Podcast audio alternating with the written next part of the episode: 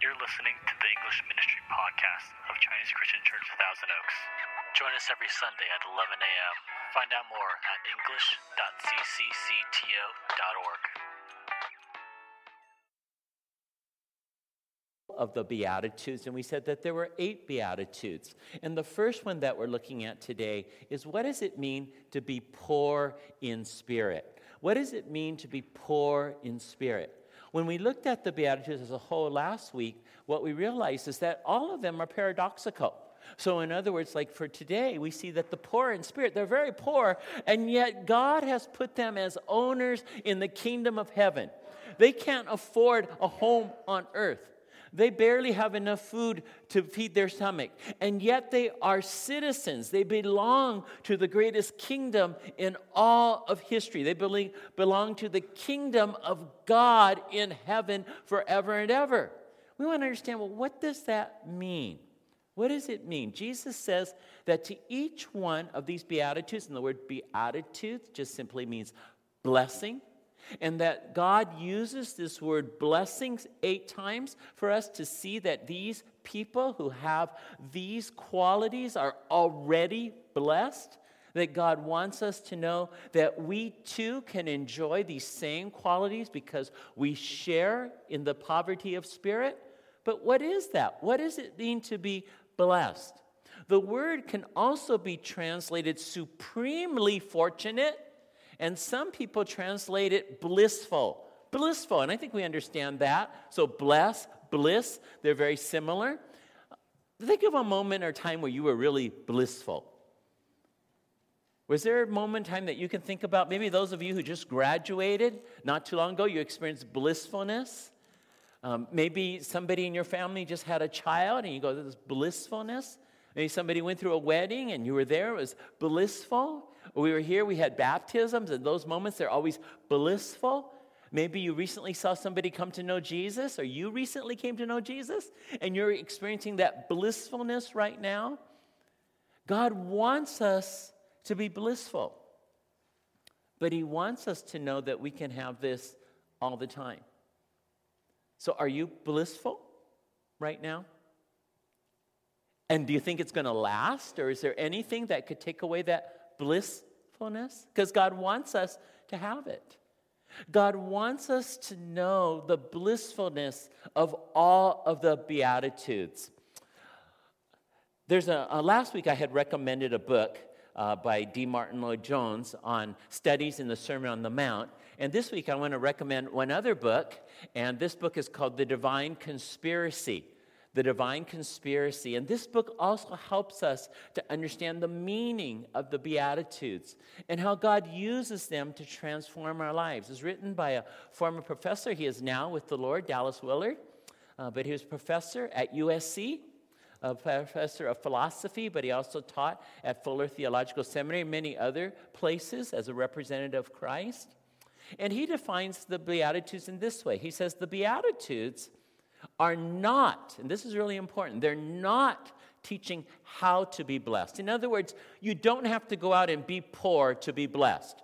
Okay, you don't have to go out and, and uh, hurt yourself so that you mourn, all right, so that you would be blessed. So they're not how to be blessed, but rather they are explanations and illustrations drawn from the immediate setting of the present availability of the kingdom through personal relationship to Jesus. In other words, everybody who's ever been feeling poor, whether feeling poor economically, poor emotionally, poor mentally, poor spiritually, the kingdom of God is still available to those of us in that state. Because the kingdom of God is brought to us in those states, even though we are very unlikely candidates. We may feel like I'm the worst person in the world. If you feel like you're the worst person in the world, you feel poor. You have habits that you can't break. You wish, God, I shouldn't do these things that I keep doing over again. God, I don't know how you can keep forgiving me. You're poor. You keep wondering, God, will I ever attain to anything in this life? Will I ever be the person you want me to be? I keep failing in that moment, you are poor. Now, in that very same moment, Dallas Willard tells us that Jesus is relating to us and calling us to himself so that in that sense of brokenness, we can still come to Him. And the good news, the blissful news, is that even in our lowest moments, even when we're most poor, Jesus accepts us. And Willard goes on to say that it's in Jesus, the rule of God from the heavens truly is available in all life circumstances that are beyond all human hope. So we are poor when we are in a place where we cannot handle the situations that we're facing, whether they be academic, whether they be economic, whether they be relational, social, spiritual, when we feel that we are so broken, we are poor. And God wants us to know that even in that time, there is still a blissful blessing that comes in a relationship with our Lord Jesus. So, to be able to embrace this poverty of spirit, what do we do? Well, what Jesus is saying is the very first beatitude. In essence, the first words out of Jesus' mouth. As we said, the greatest sermon that was ever preached came out of the mouth of Jesus in Matthew 5 through 7. And it is these words that help us to see what God wants us to know. And the first thing He wants us to know is that He wants us to acknowledge that we are poor in spirit, or to put it another way, to acknowledge my nothingness. Now, if I say that to you, you probably have a, a response. And my guess is if I heard that, it's not going to be a positive response. It says, I want you to acknowledge that I am nothing. Okay, now I'm sure that you have said this to yourself and maybe said it to other people, you feel really bad, but you go, man, am I really supposed to say this? Um, well, in the next moment, the answer is yes, because I'm just going to ask you to say it with me, but in just a moment, would you just say this word, I am nothing? Okay, let's say this together. One, two, three. I am nothing. Wait, now that just doesn't sound right, right? Is that really what God wants me to say? Let's say it again. I am nothing. Now, most of the time when I say that, okay, I'm not saying it in the spirit of poverty of spirit. Now, I am poor in spirit, but usually, what I'm saying there is I'm, I'm beating myself up. I'm berating myself. I'm judging myself. Or I'm letting what other people's view of me judge me, and I'm just reflecting what they say. That's not what Jesus is saying. But say it again with me I am nothing. Gee, that just still doesn't sound right. You know, I don't know if it ever will, but it could be self condemning when we say, I am nothing. It could be a false sense of humility. Say it with me one last time I am nothing. Does it feel better yet? No, yeah, no. Some of us maybe, no. Well, how could it ever feel right? This is when it's right. It's when we're really being honest with ourselves. And we recognize that in the presence of God, we really are nothing. Doesn't mean He doesn't love us. We're not berating ourselves, we're not condemning ourselves. We're not expressing it to get anything. We're not expressing it out of a false sense of humility. We are just simply being honest. This is who we really are. Now, we think about what the world says. The world says that Beatitudes come in a different way. The Beatitudes of the world are three things Blessed are the beautiful. Blessed are the brainy. Blessed are those who have bucks. So the Beatitudes of the world are beauty, brains, and bucks. And as long as we have these, we ought to be happy people. But the Beatitudes of Jesus are when we feel less than beautiful, when we feel stupid, when we feel poor the word poor means to cower or to shrink or even to cringe. Is a picture of a pauper. Is a picture of somebody very poor who, who can barely stand to look up at the world because they feel the reality of their poverty. This is just being honest with who we are. It has a good ending, but we have to begin with this difficult place. but it's the honest place of where we are. One of my favorite authors, Oswald Chambers, just simply defines it this way Blessed are the paupers in spirit. Blessed are the paupers in spirit. Those who cower, those who shrink, those who feel themselves to be small and poor. Dallas Willard again, he defines it this way Blessed are the spiritual zeros. Blessed are the spiritual zeros. Again, this is not something that we really like, but it's something that we can be honest about. Remember, there's a good ending, but we must be honest with ourselves. That in the eyes of God, we have nothing to commend ourselves to Him. We are naked before Him. We are seen as what our true states are before Him. He sees everything inside our hearts and inside our minds, inside our motives. He hears words that we may never say out of our lips, but which go through our, our hearts. And they break us when we're honest. And we realize that we are paupers spiritually. We are zeros spiritually. And it hurts. But it's a good hurt. Again, Oswald Chambers says this the Beatitudes are like spiritual torpedoes that burst and explode in the mind. In other words, when that moment comes in our lives, we experience certain things of brokenness. We experience certain times where we can't understand why we do the very thing that we don't want to do and we feel so guilty. We do the very things that we know that will cause us to feel the shame and the hurt, and yet we do them anyway. We say things that we know we ought not to say. We do things that we know are wrong, and we continue to wonder, why do I do this? And suddenly this torpedo begins to shape itself into our lives, and it comes to us and it hits us in our hearts and it explodes, and it says, Yes, I am zero. Yes, I, I am a pauper. Yes, I, I really am in the eyes of God poor, but it is a good explosion. It is a good detonation that comes when this spiritual torpedo comes and opens our heart because now, now, now we're at the right place because we are ready to receive what God wants us to give. And what Jesus wants us to have is Himself and is His grace. Theologically, for Jesus to begin poor in spirit really is an expression that we are saved by grace and not by our own efforts or works.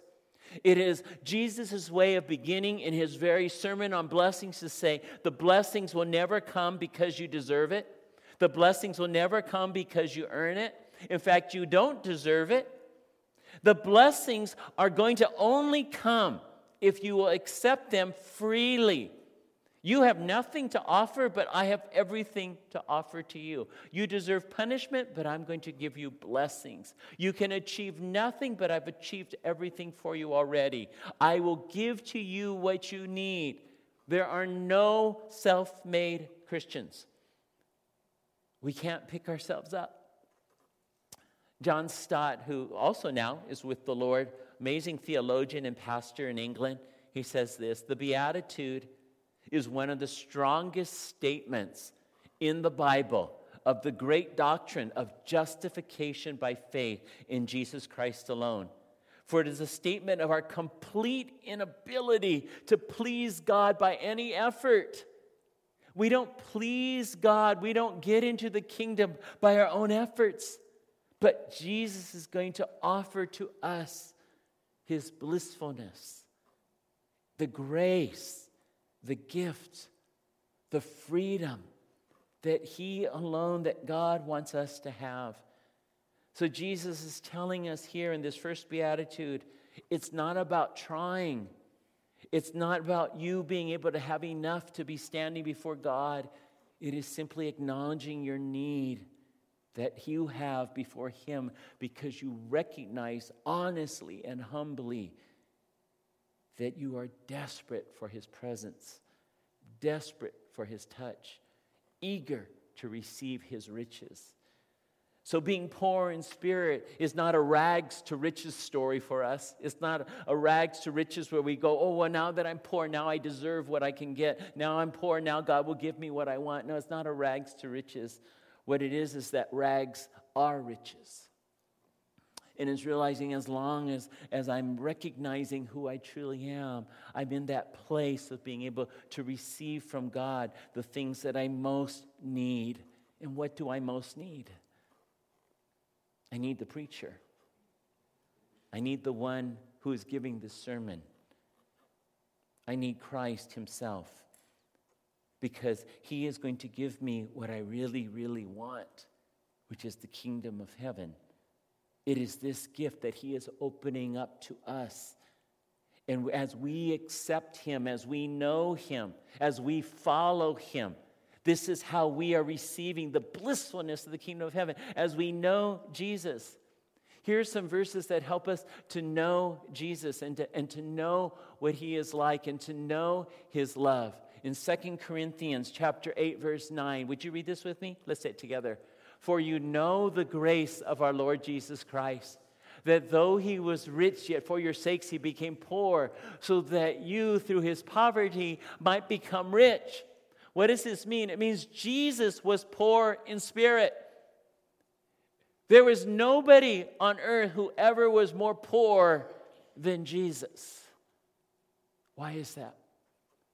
Because there's nobody who's ever been more rich than Jesus.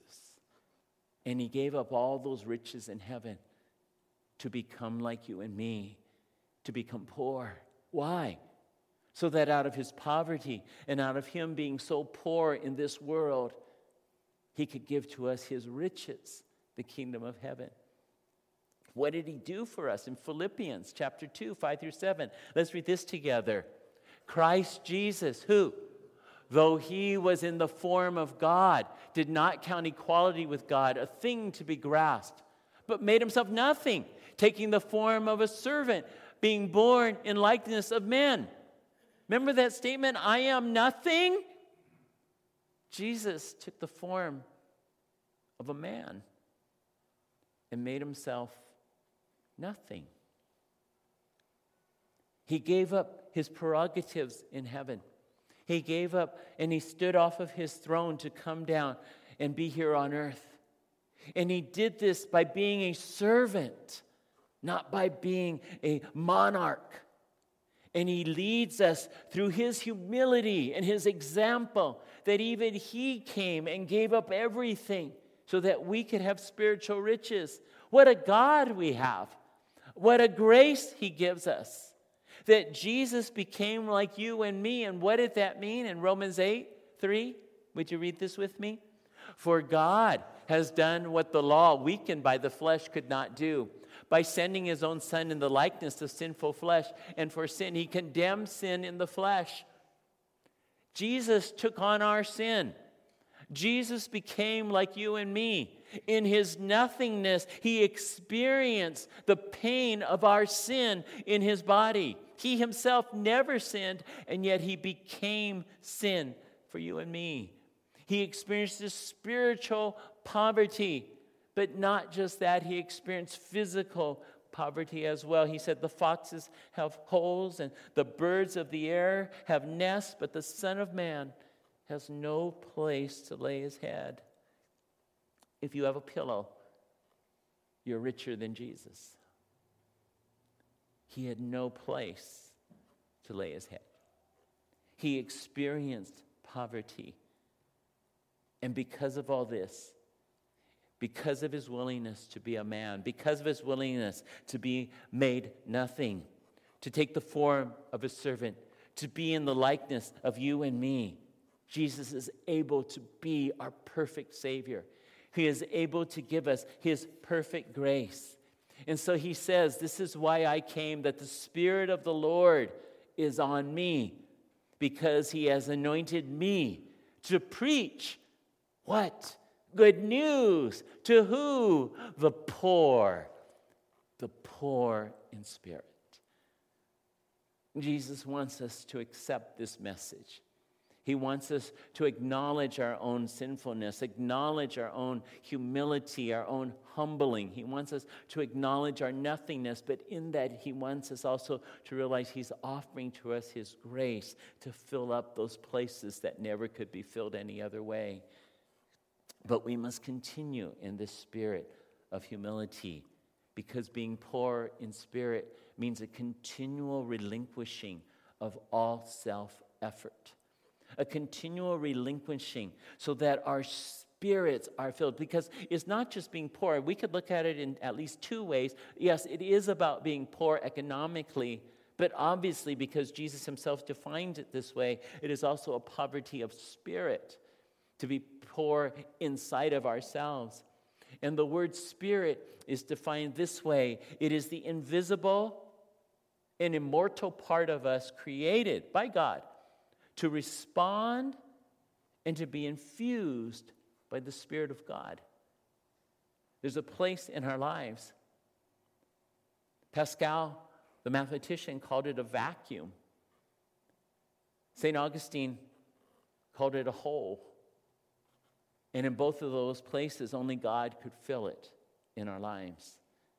It's not visible, it's invisible.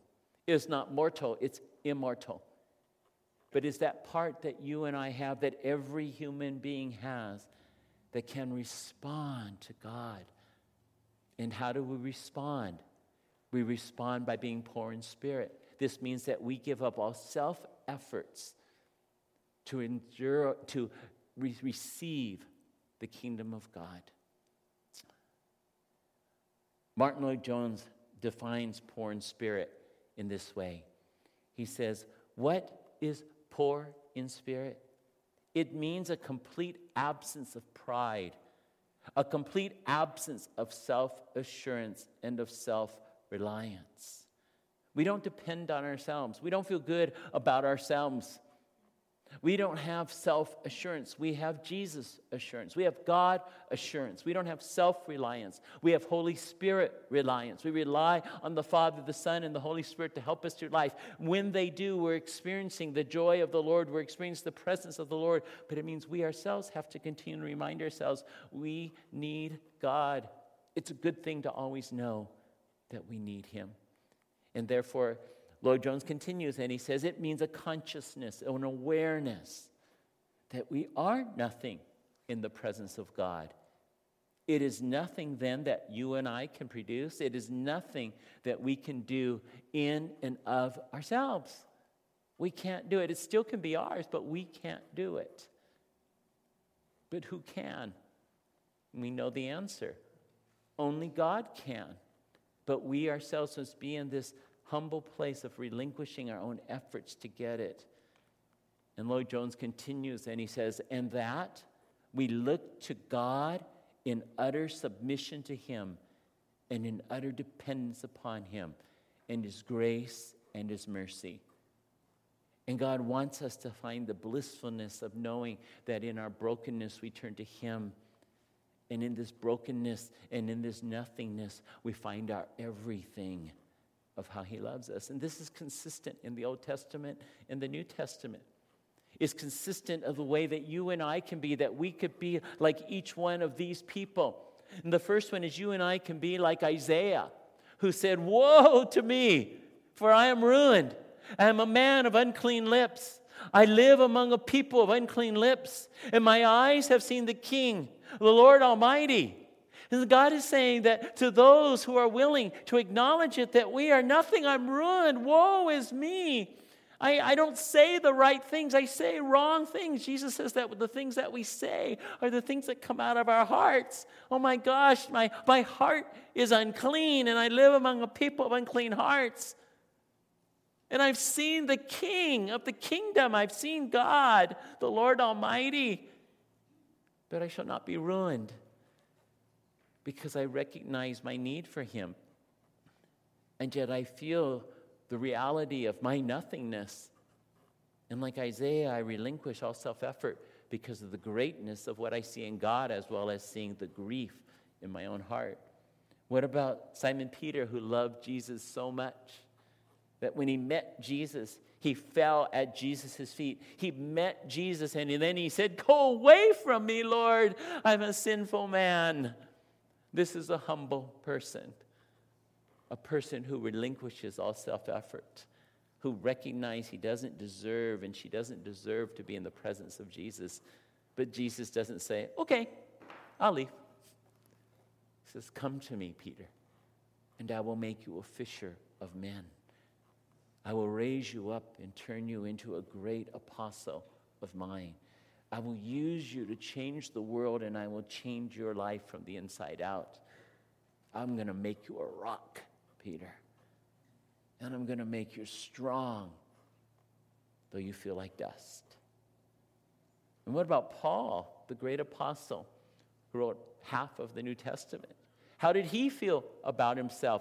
Was it his effort? He goes, No, I am the least of all the apostles and do not even deserve to be called an apostle because I persecuted the church of God. Have you ever made a mistake that you said, eh, you just think about that? You go, Oh my gosh, I can't believe I did that. And you sort of live with it. You're like, Oh my gosh, I can't believe I did that. Oh my gosh, I remember when I did that. Paul was living that way because I persecuted the church of God. I was there when Stephen was martyred. I'm responsible. I have blood on my hands. I may not have done the murder, but I'm an accomplice to it. And he lived with that. He knew it, and he understood the grace of God.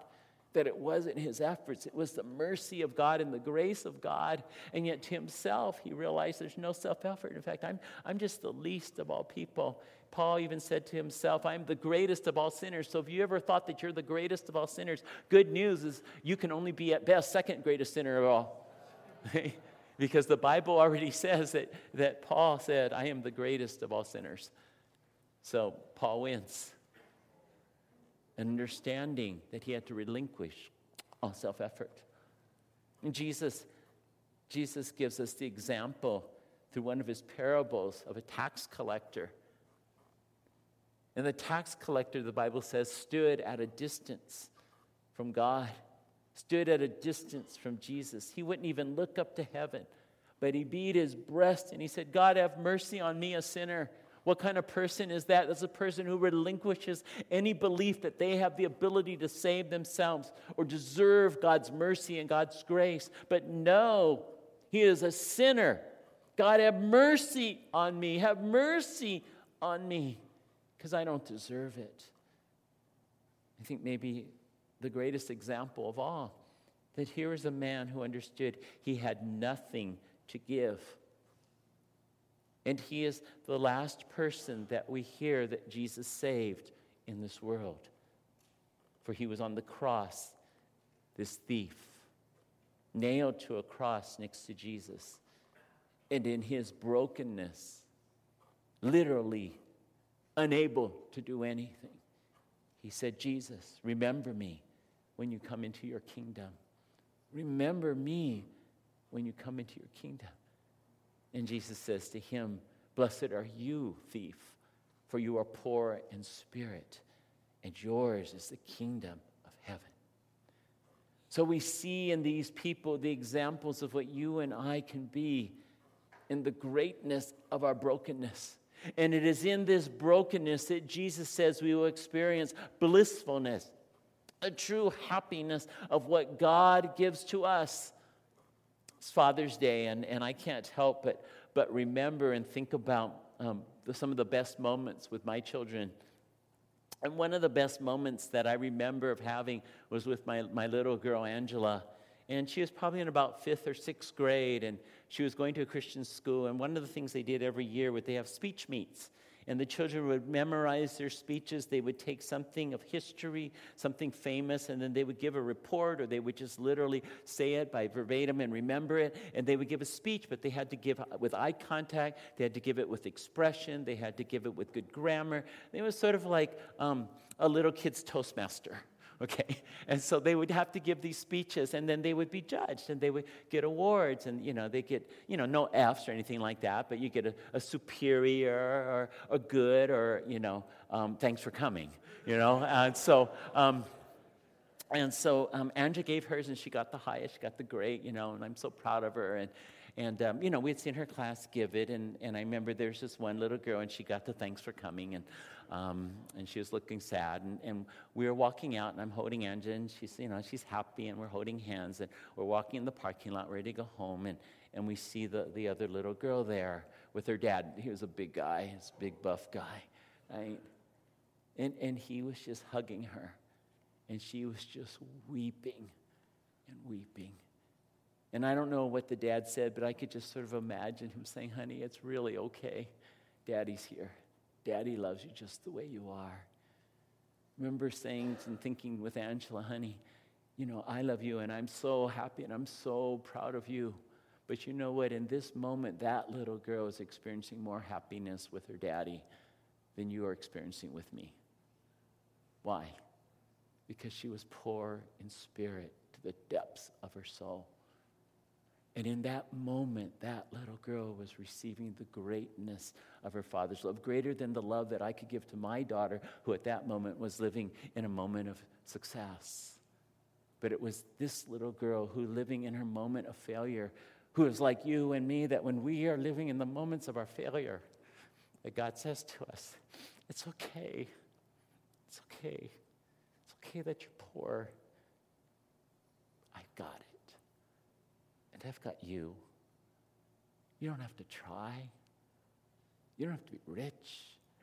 You don't have to be famous. Just let me hold you. Let me love you. Come to me. I want to remind you again of how we can know these things. How can we know Jesus? Because this is how we know poverty of spirit we know this Lord who treats us in that way and loves us no matter what. So, the way to know poverty of spirit, the way to know what we'll look at next week and what it means to mourn is to know Jesus. And how do we know Jesus? In His Word. And so, last week I challenged you with what I'll challenge you again this week read the Word of God every day. And because I made myself accountable to you, I did it every day this week. I read or I listened to Matthew 5, 6, and 7. 10 minutes. Just take 10 minutes a day. Read it or play it in the car in your app. Listen to Matthew 5, 6, and 7 every day through this series. And I promise you, your life will be changed for the good. Heavenly Father, thank you for this time.